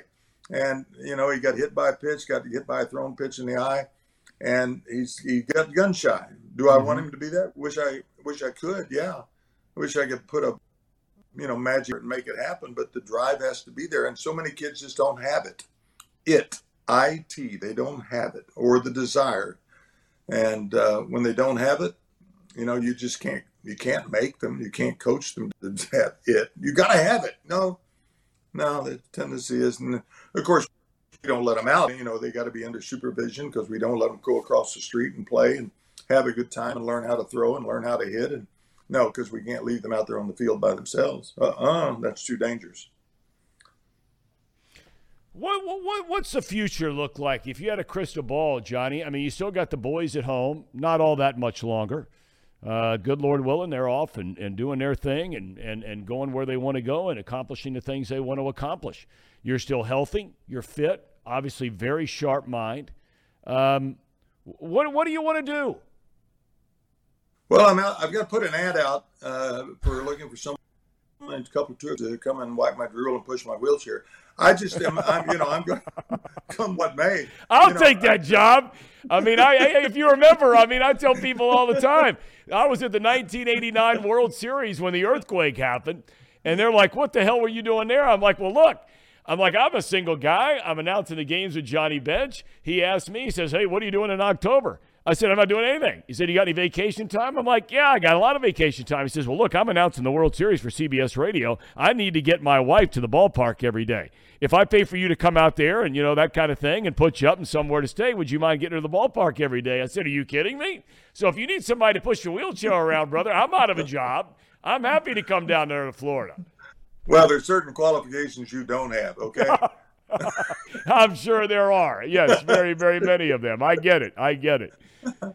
I just I, am gonna I'm gonna go fishing and I'm gonna go uh, enjoy some things and everything else and may want to travel a little bit more. I don't play golf anymore. The warranty ran out on all my parts and I and uh, I did, my my knees are still special and perfect and have no problems with them. And I just you know I don't know. I've got I've got a year and a half. To, I've, well, I've, I got an eighth grader. I got four or five years. Yeah. Responsibility and and it's all part of it. So I'm just going to enjoy the hell out of it. I got so many wonderful friends I've met down here. We've got groups. We in business. We're talking about business. We're talking things. I'm still learning. You know, I'm. Uh, you know, health is uh, always a day to day thing. You never know what's going to happen to you. You come up with a fib, and all of us you start getting a little bit of this and a little bit of that. And, mm-hmm. um, I don't know. I mean, uh, you know, I'm I'm ready for it today, and I'll do the best job I can, and then, you know, tomorrow I'll be ready for that too. Are you going through this college application thing yet? Have you hit this yet? We're uh, we're looking at uh, you know trying to get some ideas now. We'll start doing a little bit of traveling, and he's not real sure, and I'm not real sure he's capable right now to survive on his own. You know how father might think about mm-hmm. that about his child, and they're Yeah. second guessing whether he can do it. And now my eighth grader, I may just send him away a few years early with Justin and just let him take care of him because right now he's he's going to run the company and do all the stuff. He's he's buying stuff for four dollars and selling for fifteen, and I, you know he's already my oh, entrepreneur. So Yeah. yeah, he's got it all figured out. But that's a, that's a job. That's a challenge I have for the next year and a half is to is to uh, try to get and maybe at the same time get myself prepared. I see you've closed the book on me. You've all your notes are gone. No, you know, because I think sometimes you you know you sit down to do these interviews, and you've been interviewed a billion times. You know, you, you sit down there and, and, and, and you sit at home last night, and, and and and literally, I mean, I've got you know pages of stuff here to ask you about, but. I, you, you know, you're one of the few people, and I don't say this because you're on now. I, I, I just think there's so many interesting parts to Johnny Bench that I'm not so sure, and I'm curious if you agree with this. I'm not so sure Cincinnati really ever got to know Johnny Bench. Do you think that's fair? Because I I don't know you well, but I've just been really lucky to be around you a lot.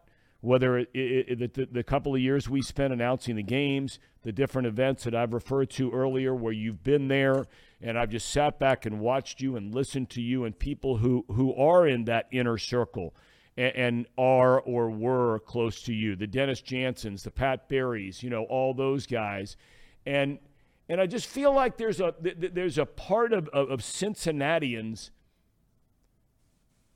that don't know Johnny Bench. Is that a fair assessment?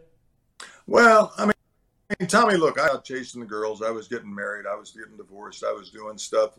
And then Pete came, you know, Pete's situation came along. That was the year that I sort of stood up and said, well, the rules are the rules. And I became absolutely villain in Cincinnati. I mean, you know, it didn't matter who it was. Every broadcaster, everybody, you know, even, you know, uh, from Bob Trumpy to Seg or whoever thought that, you know, and these guys thought that, you know, well, I was wrong because I was not backing him up. And I was like, this is the way it was. I mean, you know, Mrs. Tate in the eighth grade said, you make your own bed, you got to sleep in it. And, and it was not my idea. I, well, I wasn't making the decision, being a decision being made by baseball. And it was like, but yet I said, you know, well, if he broke the rules, no, he can't be in the Hall of Fame. Well, that in itself was uh, so for many, many years, you know, and Cincinnati's not a town that, in, you know, wraps its arms around athletes. I mean, name me, name me, go ahead and name the athletes that are still in Cincinnati. Yeah, okay, you got Munoz. Yeah, yeah, Anthony- you got a few of the football players that weren't known You got a like Munoz. How old Yeah. are they? How old are they? What are they doing? Yeah, How successful are they? yeah. Are they in business? I've got George Brett in Kansas City that owns apartments and owners and everything else, and everybody's trying to help him. And I asked one of our owners to come down, not to help me because I had my own investments. I had High Owner and I had Ruben Katz and I had people backing me up and Mark Janke. And I asked him to come down to maybe talk to the other players about how to save their money, what to do, how to invest. Never saw them. You know, it's just that athletes have really never had, you know, it's business. Cincinnati's a business town.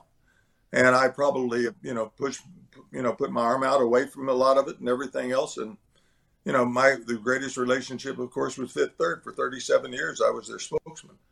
And you know 29 years of record earnings which I'm proud of because they believed in me and that and and that was the thing. But you know there's there's just sometimes you know even your dad you know your dad when he was being inducted in the Hall of Fame they'd come to me and said Marty's going to talk about Pete. Talk to him. And it's Joe telling me.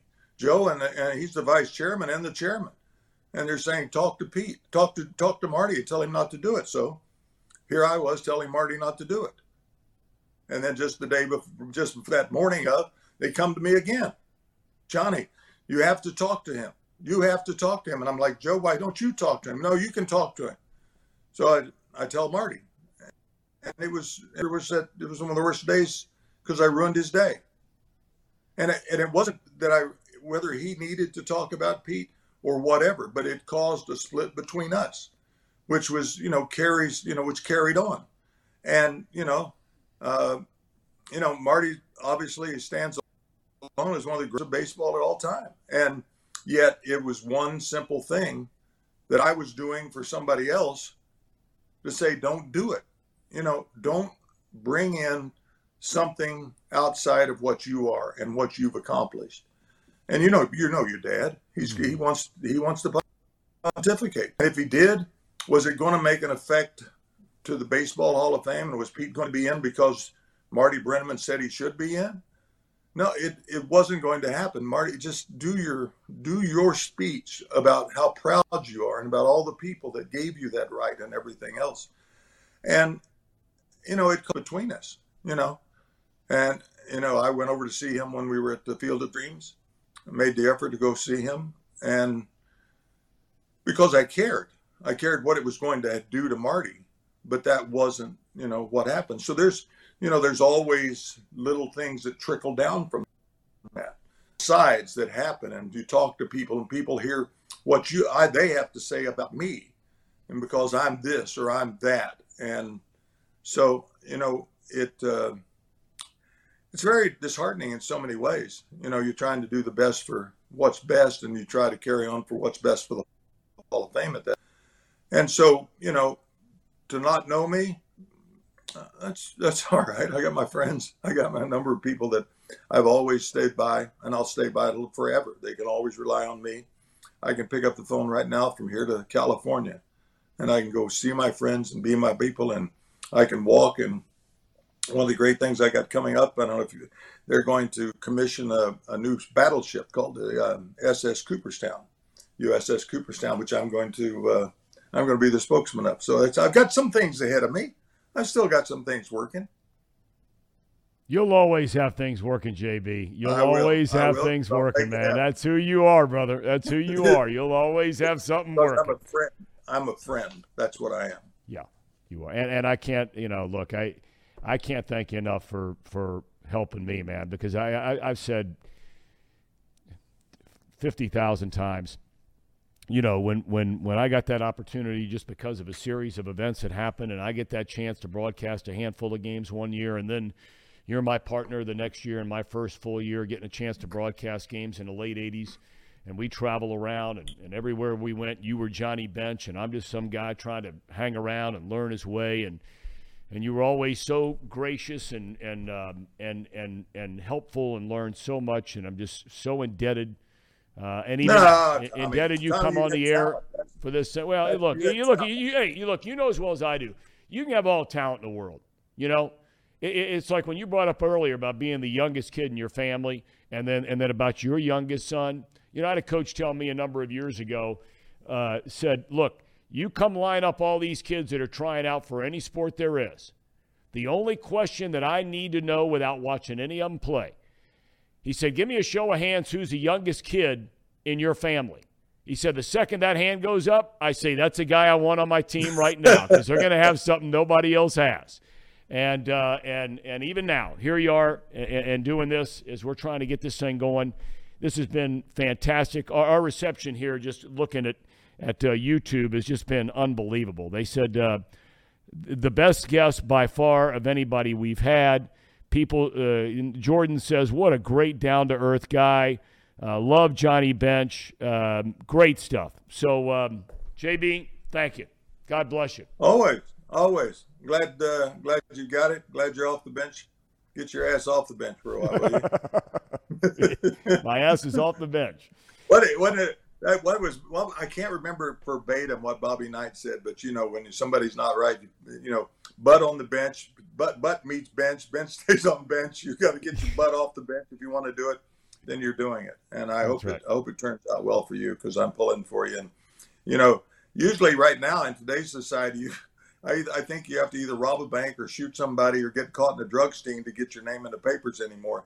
So you make one little faux pas and you say something loose lips sink ships, and these people, I don't know what the you know what their problem is, but they've got their own. I mean, if they open up their little attic and start looking through their their closets, you're going to find a lot of people in what. And yet, we've had other people get jobs uh, for a lot, you know, a lot worse that did a whole bunch of lot of stuff. So that's what I don't understand about society.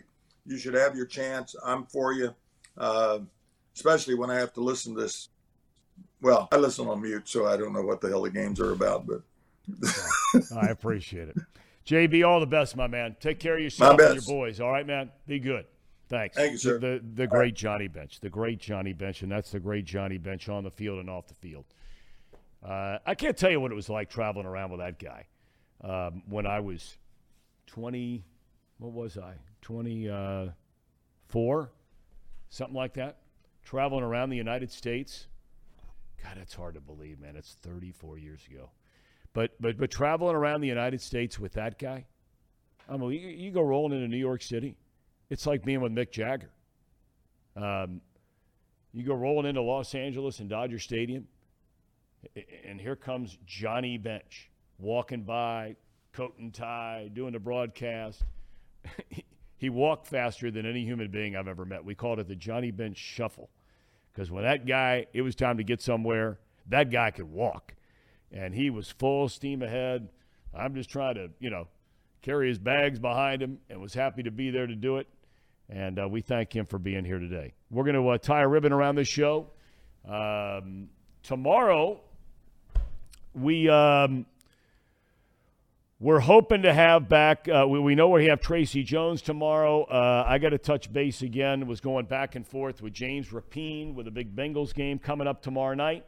Uh, and we'll tell you more about tomorrow when we come back off well, the bench, presented by United Dairy Farmers. Thom, we can't take a break because Casey left me. I don't know how to do a break. You're kidding? No, Casey left me, so we're. What the hell's uh, he doing? He, they're going down to set up for our big high school game. I know how to s- turn my mic on. I know how to switch the cameras.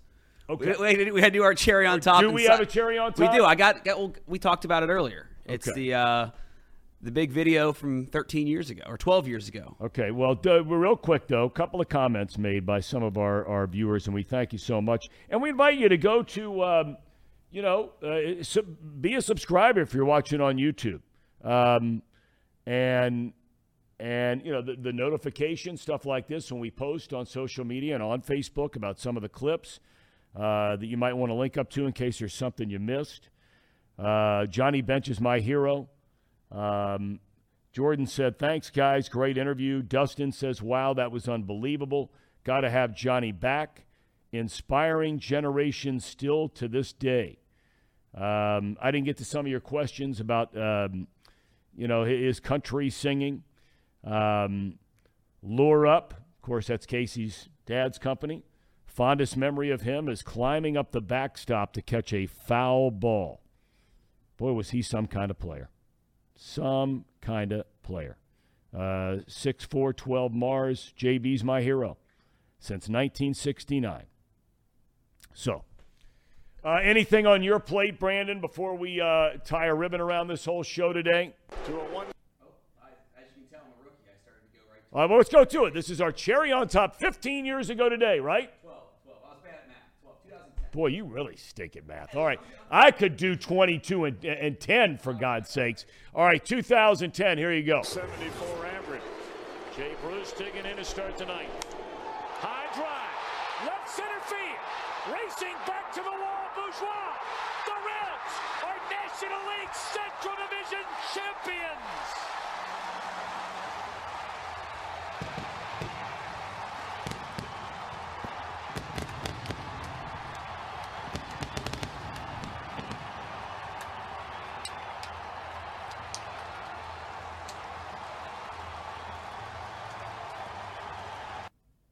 Well, that was a fun night. That was a really fun night. That that's that's one of my. What were you about ten years old? I was no, I think I was in 2010. I would have been senior in high school. Okay, so, LaSalle, LaSalle, Lancer. good Lancers, baby. Um, you know that's another guy, and I asked Johnny near the end of that interview uh, about the town never really get him to know him. I find that to be such an interesting answer that he gave about Cincinnati being a business town and never really wrapped their arms around athletes um, the way that uh, some other cities do. And you know, when, when, he starts mentioning a couple of names, which he did, George Brett comes to mind. I, and he said it. Um, you go back to Kansas City, and you can't turn around without seeing something with George Brett involved in it. Mm-hmm. Um, we don't have anybody like that here in Cincinnati. Now, Pete could have been that guy, Right. right? Where, but but but for all the you know the gambling mess and suspensions and so on and so forth. Um, but you know when, when he just asked that question, it's a really really interesting question because there really isn't one. No, I think I think uh, you know Cris Collinsworth still lives here, so he does a lot, obviously with Western and Southern and some of the local companies. Anthony Munoz has his foundation, but you're right, there, or he was right. There's not a lot. There's not a ton. No, and, and, and I mean those guys though are a little bit. I think most people look at Anthony Munoz and a man of incredible faith who has spent most of his time since getting away from football in trying to spiritually, physically, emotionally uh, better the lives of children through his foundation. He's up here in you know the northern part of the town, kind of separated from it all. Cris has always been looked at, I think it's fair to say, as a Kentucky guy. Yeah. And, and you, people that live around here, you know what I mean by that. That is not an. It's not saying anything No, he bad. is Highlands. Is that where his kids Well, went? he's- yeah, Highlands High School. But but he's he's been over there, and his wife's from Kentucky. Awesome family, Holly, and, and all her, uh, her her family, mom and dad, and, and I, I've met a, her sister, and they're great folks. And, and Cris has done so much good for the community. But I think most of Cris's stuff, you know, he did the talk show here for a long time on WLW. But but I think most people look at him as a quote unquote just national guy. Right. You think that's fair? Yeah. No, I mean he's on Sunday Night Football. Yeah, and I mean he, you know, um, and and and believe me, he's done a ton of great stuff for people in this town, and a lot of it, you know, he, he wants it all under the radar. He, he's been great for the town in every way. But I, I, th- I think the point is an interesting one. But where I was going in a long-winded way is another guy I think that that, that the town did not to get to know very well is Jay Bruce. Um, you know, young man who grew up in Texas, special needs sister and he's talked about this from time to time. Um, and and I'd really like to have him on this show sometime. I, am going to try to ring him up and uh, and get him to, to be on the show or ask him to be on the show. Be on the show. All right, that's all we got today. Brandon, big day tomorrow. Bengals v Dolphins. And you're doing the tailgate. To, oh, you're not doing it tomorrow. No, we are. We, we we changed it. We are now. You are? So we're going to be at the Moerlein Lager House down at the Banks. Ultimate tailgate party. Going to have a really good time out there. DJ, music, cornhole, Fowling. I think is going to be there. Do you know what Fowling is? No. It it's the football bowling. You so they set up pins and you throw a football at bowling pins. Oh, that sounds cool. Very hard. Yeah, I'm sure it is. But uh, yeah, I mean, we did a charity event with Sam Hubbard a while ago because he has his event at the uh, Warehouse over in Madisonville, and Clark Harris, the long snapper, Yep. before he got hurt, was snapping the ball, How hitting cool strikes. that? Yeah, it was That's pretty cool. really cool. All right, so you'll be down there by Moerlein's, not Longworth Hall, by Moerlein's tomorrow night. Yep, that's a House. great spot. Yep, Uh, the lawn great outside. spot. Easy walk, you know, quarter of a mile maybe down uh, to the stadium. Okay, we'll see you tomorrow. Thanks for being with us. God bless. See you mañana.